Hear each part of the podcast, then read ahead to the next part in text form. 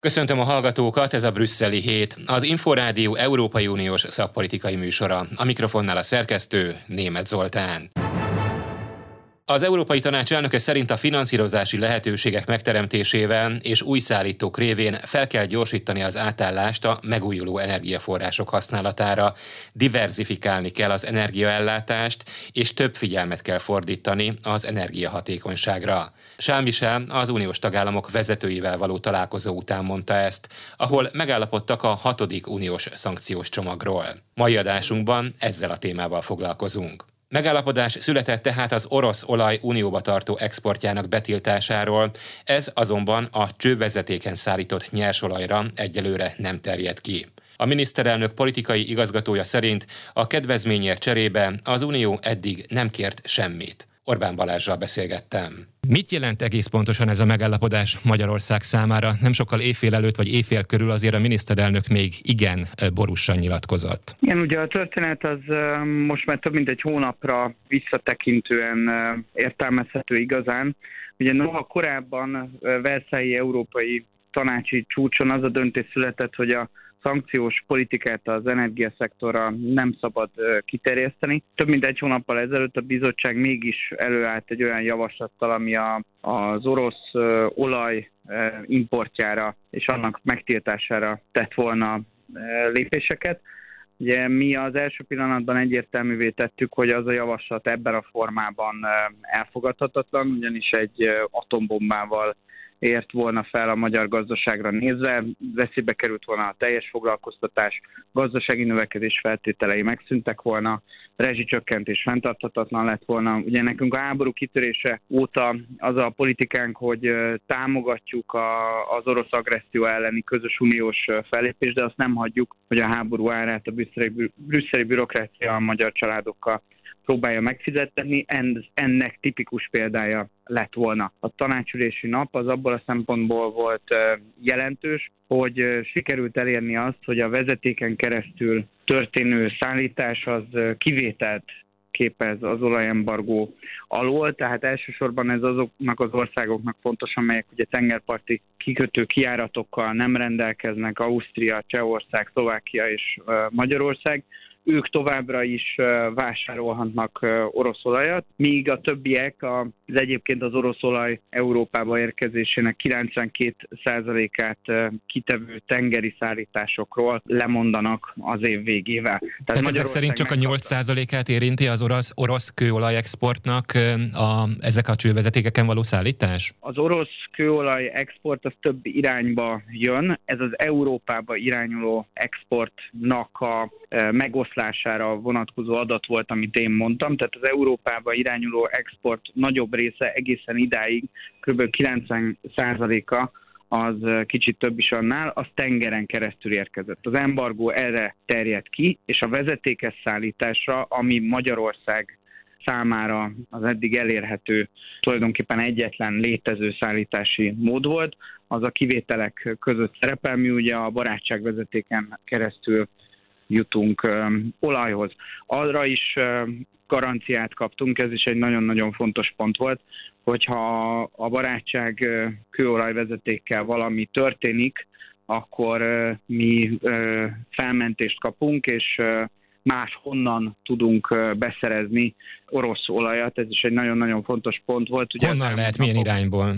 Hát nyilván akkor a tengeri szállításon keresztül kell a kieső mennyiséget pótolni. De ugye ez egy ilyen veszélyhelyzeti kivételnek minősül tulajdonképpen. Ugye az elmúlt napokban az ukrán részről számos fenyegető nyilatkozatot kaptunk, hogy hogy a barátság kőolaj vezetékkel történhet valami, ha ez tényleg megtörténik, akkor ez nagyon komoly ellátási problémát okozott volna Magyarország számára, és erre is sikerült egy garanciában megállapodni, úgyhogy így ennek formájában tudtuk támogatni, és az Európai Unió egységesen tudott dönteni a hatodik csomag elfogadásáról ezekkel a kivételekkel. Igazgató úr, korábban a miniszterelnök, vagy pontosabban éjféltájban arról is beszélt, hogy az Európai Bizottságnak vagy a tanácsnak vannak olyan kérései, miszerint alakítsák át az itteni kőolajfinomító infrastruktúrát, a csővezetékeket. Egyrészt az is rengeteg pénzbe kerül, illetve hogy abba majd máshonnan egy más típusú olaj menjen, ami szintén megdrágítaná mondjuk a lakosság irányába a benzin árát. Ezzel mi van? Így van, tehát a, a mostani uh, megállapodásban nincs uh, konkrét határidő arra vonatkozóan, hogy azok az országok, amelyek uh, ugye a csővezetékes szállítással dolgoznak, azok számára ezek a uh, kivételek milyen feltételek mellett és mennyi ideig állnak fenn.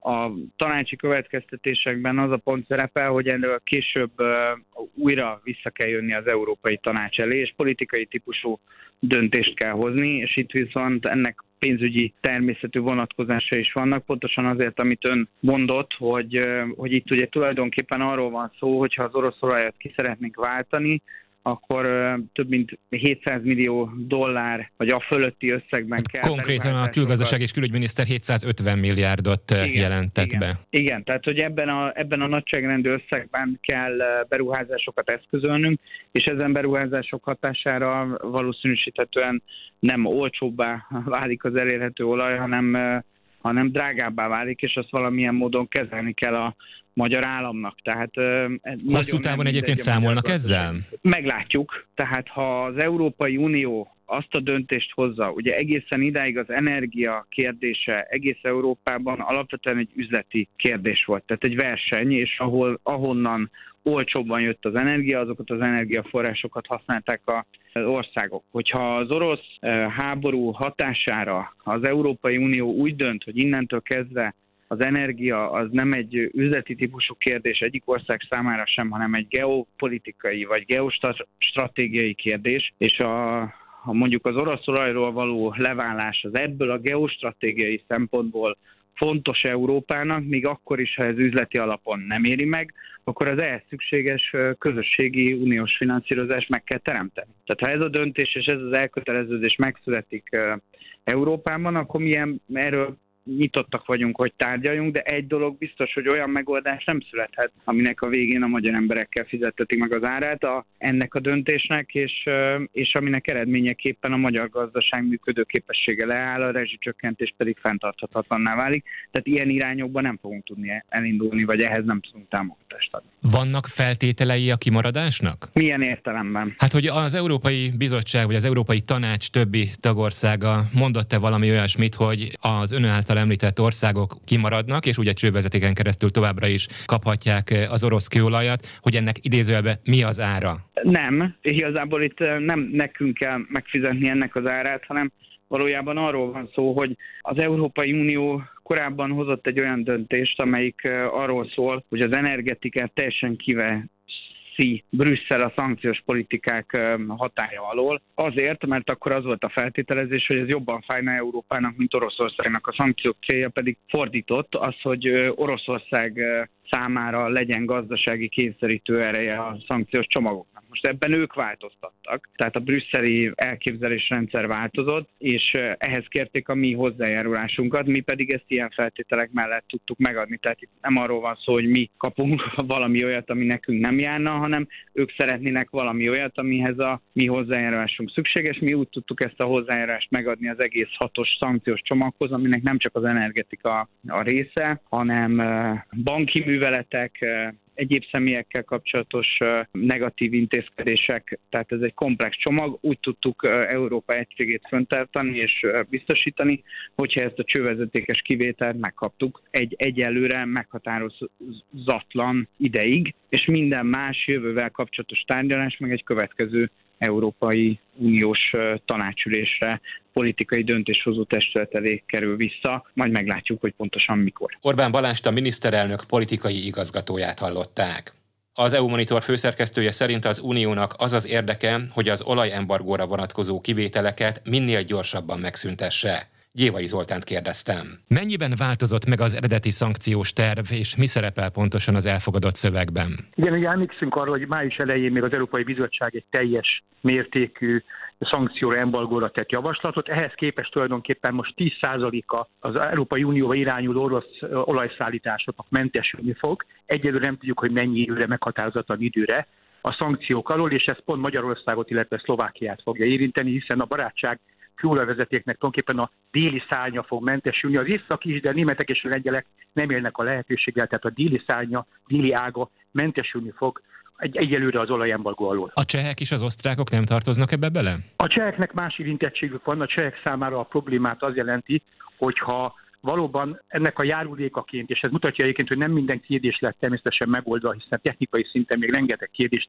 ki kell vasalni, hogyha a dízel ellátásban, a, a régióban problémák keletkeznek, abból kifolyólag, hogy a molnak például nem lesz lehetősége az olcsó orosz, orosz olajból előállított termékeknek az exportjára az Európai Unión belül, akkor Csehországban jelentkezhet ellátási probléma dízelből. Erre kapnak a csehek, kapnak a csehek egyfajta lehetőséget, egyfajta megoldást. Tehát látható volt az, hogy ez az intézkedés bizonyos részmegoldásokat is indukálni fog. Lehet-e tudni, hogy kik voltak a magyar álláspont támogatói? Én úgy gondolom, hogy a magyar állásponthoz, a magyar, elvi magyar állásponthoz, ahogy, hogy Magyarországnak problémája van, szerintem által jó indulattal viszonyult a legtöbb ország. Én azt mondom igazából, hogy amíg a lengyelek voltak a legkritikusabbak, ugye az ő esetükben azért ez, ez, ez az alapvetően az ukrán háború, ukrajnai háborúval függ össze, és nyilván az eddigi magyar hozzáállással, mivel Varsó nyilvánvalóan elégedetlen. Én, én többször meghallgattam sajtótájékoztatók háttereket, ahol mindenki azt mondta, a németektől kezdve a hollandokig, hogy megértik a magyar problémát, és erre megoldást kell találni, de olyan megoldást kell találni, ami az olajembargós döntés most már nem oldázza tovább, hiszen azért tudjuk, az egész arról szól végsősorban, hogy megfosszák, vagy legalábbis mérsékeljék Putyinnak a bevételeit, hogy a háborút finanszírozhassa. Csak ugye azt mondják, hogy ezzel együtt is még több bevételre tett szert, és adott esetben más útvonalakon meg eladhatja, vagy más útvonalakon keresztül eladhatja ezt a kőolajt. De visszatérve még egy elvarratlan szára, van-e lehetőség arra pontosabban, benne van-e a pakliba az, hogy adott esetben százszázalékosan mindenki leváljon, így Magyarország is az orosz kőolajról, és mást kell feldolgoznia adott esetben így a MOL finomítókban ergo át kell alakítani a magyar finomítókat is, mert ugye azok az oroszra voltak tervezve, vagy vannak. Igen, tehát haladjunk sorjában. Először is tulajdonképpen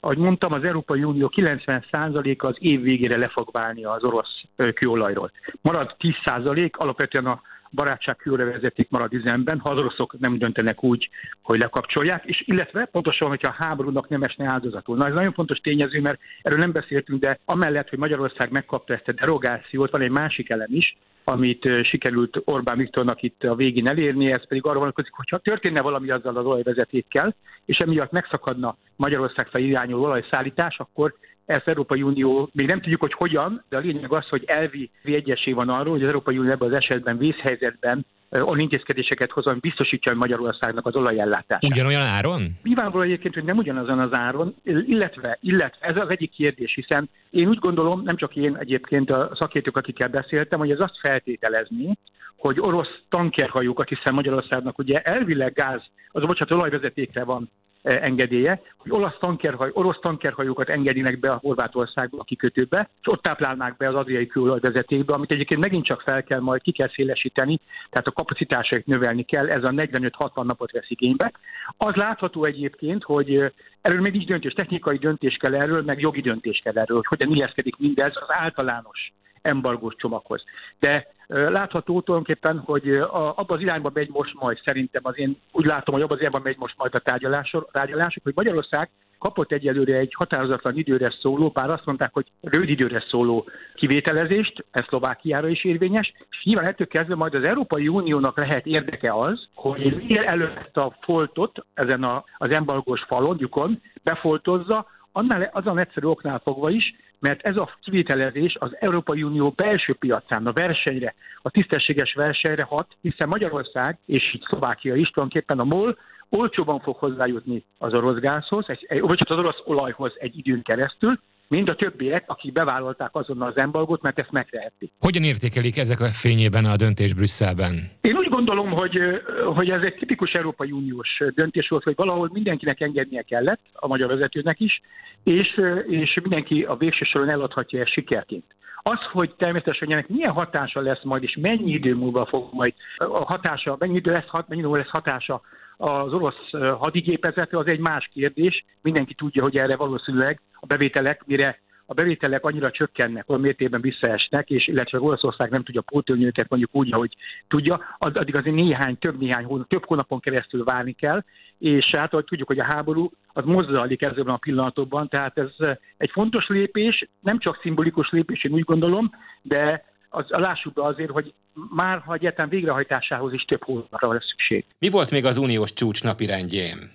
Hát a fő téma az energia, ezen, ezen kívül pedig a védelmi politika is. Az energia most abból a szempontból érdekes, és itt kapcsolódik a szankciós kérdéshez. Egyébként Ukrajnán már túl vannak. Azért, mert ugye az Európai Bizottság néhány napja terjesztett elő a javaslatát, az Repower EU javaslatát, ami arra vonatkozik egyébként, hogy hogyan tudna az Európai Unió záros határidőn belül leválni, 2027-ig legkésőbb leválni orosz foszilis energia importról, ami azt jelenti, hogy már gáz is benne lenne.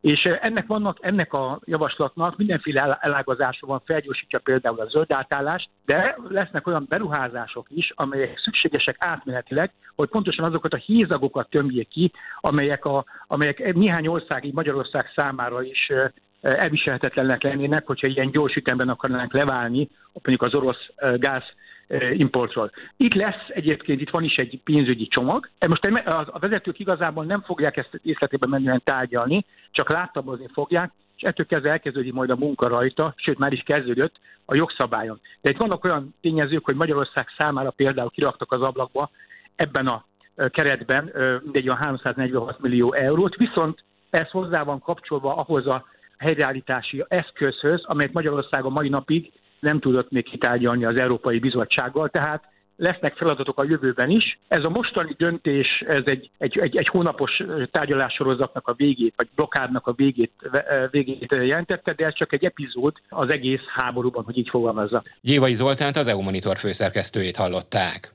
Oroszország más térségek felé fordul majd az olajszállítással az uniós embargó miatt, és az is elképzelhető, hogy megpróbál a nem uniós országba vezedéken több olajat szállítani, ám ennek kapacitási határai vannak, mondta a század vég konjunktúra kutató energia és klímapolitikai üzletág vezetője. Domani Csandrás kérdezte Hortai Olivért. A tanács ketté bontotta a tengeri útvonalon érkező szállításokat és a csővezetéken érkező szállításokat, és a jelenlegi azonnali embargó csak a tengeri útvonalon érkező szállításokra vonatkozik. Ez a nagyobb része az orosz szállításoknak. A csővezetéken keresztül érkező szállítások kivételt képeznek, ami különösen fontos eredmény Magyarország és úgy általánosságban a közép-európai országok számára, amelyek tipikusan nem rendelkeznek tengeri kikötővel, ezért ezért a csővezetéken keresztül érkező orosz olaj helyettesíthetősége is jóval nehézkesebb. Maga az embargó és annak az elfogadása az én személyes véleményem szerint egy negatív fejlemény az Európai Unió egésze számára, mert az egész világpiacon egy energiahiányos állapot van, az árak azok rendkívül magasak, és ennek az intézkedésnek a hatására az Európai Uniós tagállamok, legalábbis azok, amelyekre az embargó vonatkozik, várhatóan egy jelentős jelentős áremelkedéssel fognak szembesülni, ami az inflációs nyomást az tovább súlyosbítja az egész közösségben. Nagyságrendileg mennyi olajat érint most a szankció? Az azonnali szankció az Európai Uniós orosz beszerzések turván kétharmadát érintik, illetve Németország és Lengyelország, amelyek szintén szereznek be csővezetéken keresztül olajat, így részben mentesülnek az embargó, az azonnali embargó alól, jelezték, hogy ők év végéig a vezetéken keresztül érkező olajukról is le fognak mondani. Hogyha ez ténylegesen megtörténik, akkor az a teljes Európai Uniós beszerzés 90%-át érintheti majd. Erre utalt Ursula von der Leyen bizottsági elnökasszony is. Oroszország hogyan reagálhat erre? Ugye más útvonalat nem használhat, a vezetékeken jöhet több olaj. Oroszország egyelőre még nem adott reakciót, amikor ezt a beszélgetést folytatjuk magára az intézkedésre. Az elmúlt hónapokban megfigyelhető volt egy olyan tendencia, hogy Oroszország más irányba, elsősorban Ázsiába történő szállítmányainak a volumenét azt növelte. Például India az jóval nagyobb mennyiségű nyersolajat vásárolt Oroszországtól, mint korábban. Várhatóan ez a tendencia tendencia ez tovább folytatódik. Oroszország elkezd Ázsia irányába orientálódni, és oda fogja értékesíteni az európai piacról kieső nyersolaj mennyiségét. Az Európába irányuló vezetékes szállítások enyhén növekednek, de én személyesen nem számítok nagyon nagy mértékű növekedésre, elsősorban a kapacitáskorlátok miatt. Hortai Olivért a századvég konjunktúra kutató energia és klímapolitikai üzletág vezetőjét hallották.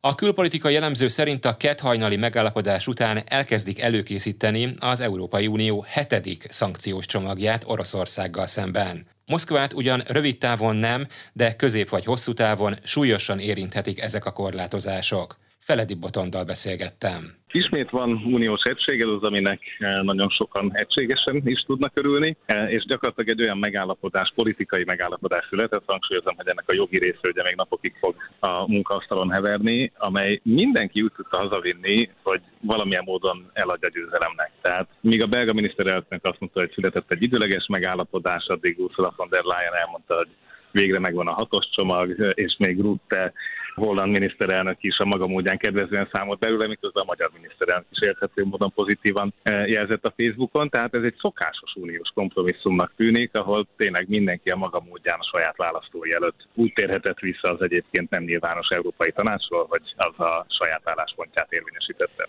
Mit lehet tudni a vitáról?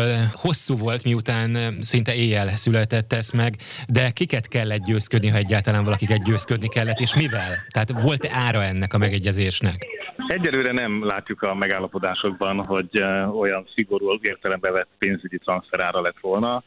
Inkább azt mondom, hogy az egy hónapos kifárasztásos technikának lett meg az az eredménye, hogy beleálltak ebbe a diplomáciailag vállalható megoldásba, hogy hivatalosan ugye a vezetéken érkező olaj van mentesítve. Ez ugye nem Magyarországot jelenti, hanem egy technikai import útvonalat, és vannak országok, akik jelezték, hogy egyébként ők majd ezzel nem élnek, tehát a lengyelek és a németek. Aztán meglátjuk, hogy a valóság ebből nekik mit hoz, és az is biztos, hogy az észtek, illetve a balti államok már most a sajtótájékoztatóikon a kilépéskor, az ajtóküszöbben való átlépéskor mondták, hogy akkor itt az ideje, hogy a hetedik szankciós csomaghoz is elkezdjünk tárgyalni. Míg érdekes módon már mások is a közép-európaiakon túl, például a belga miniszterelnök jelezte, hogy nem nagyon szeretne a következő csomagban például a gázról beszélgetni, tehát hogy ezzel az orosz energiahordozók feletti szankciós lehetőségeket kimerítettnek tekintik. Úgyhogy egy nagyon izgalmas eh, következő lépéses pillanat is lehet majd, amikor a hetes csomag egyáltalán eldől, vagy reális-e. Ezek szerint a szankciós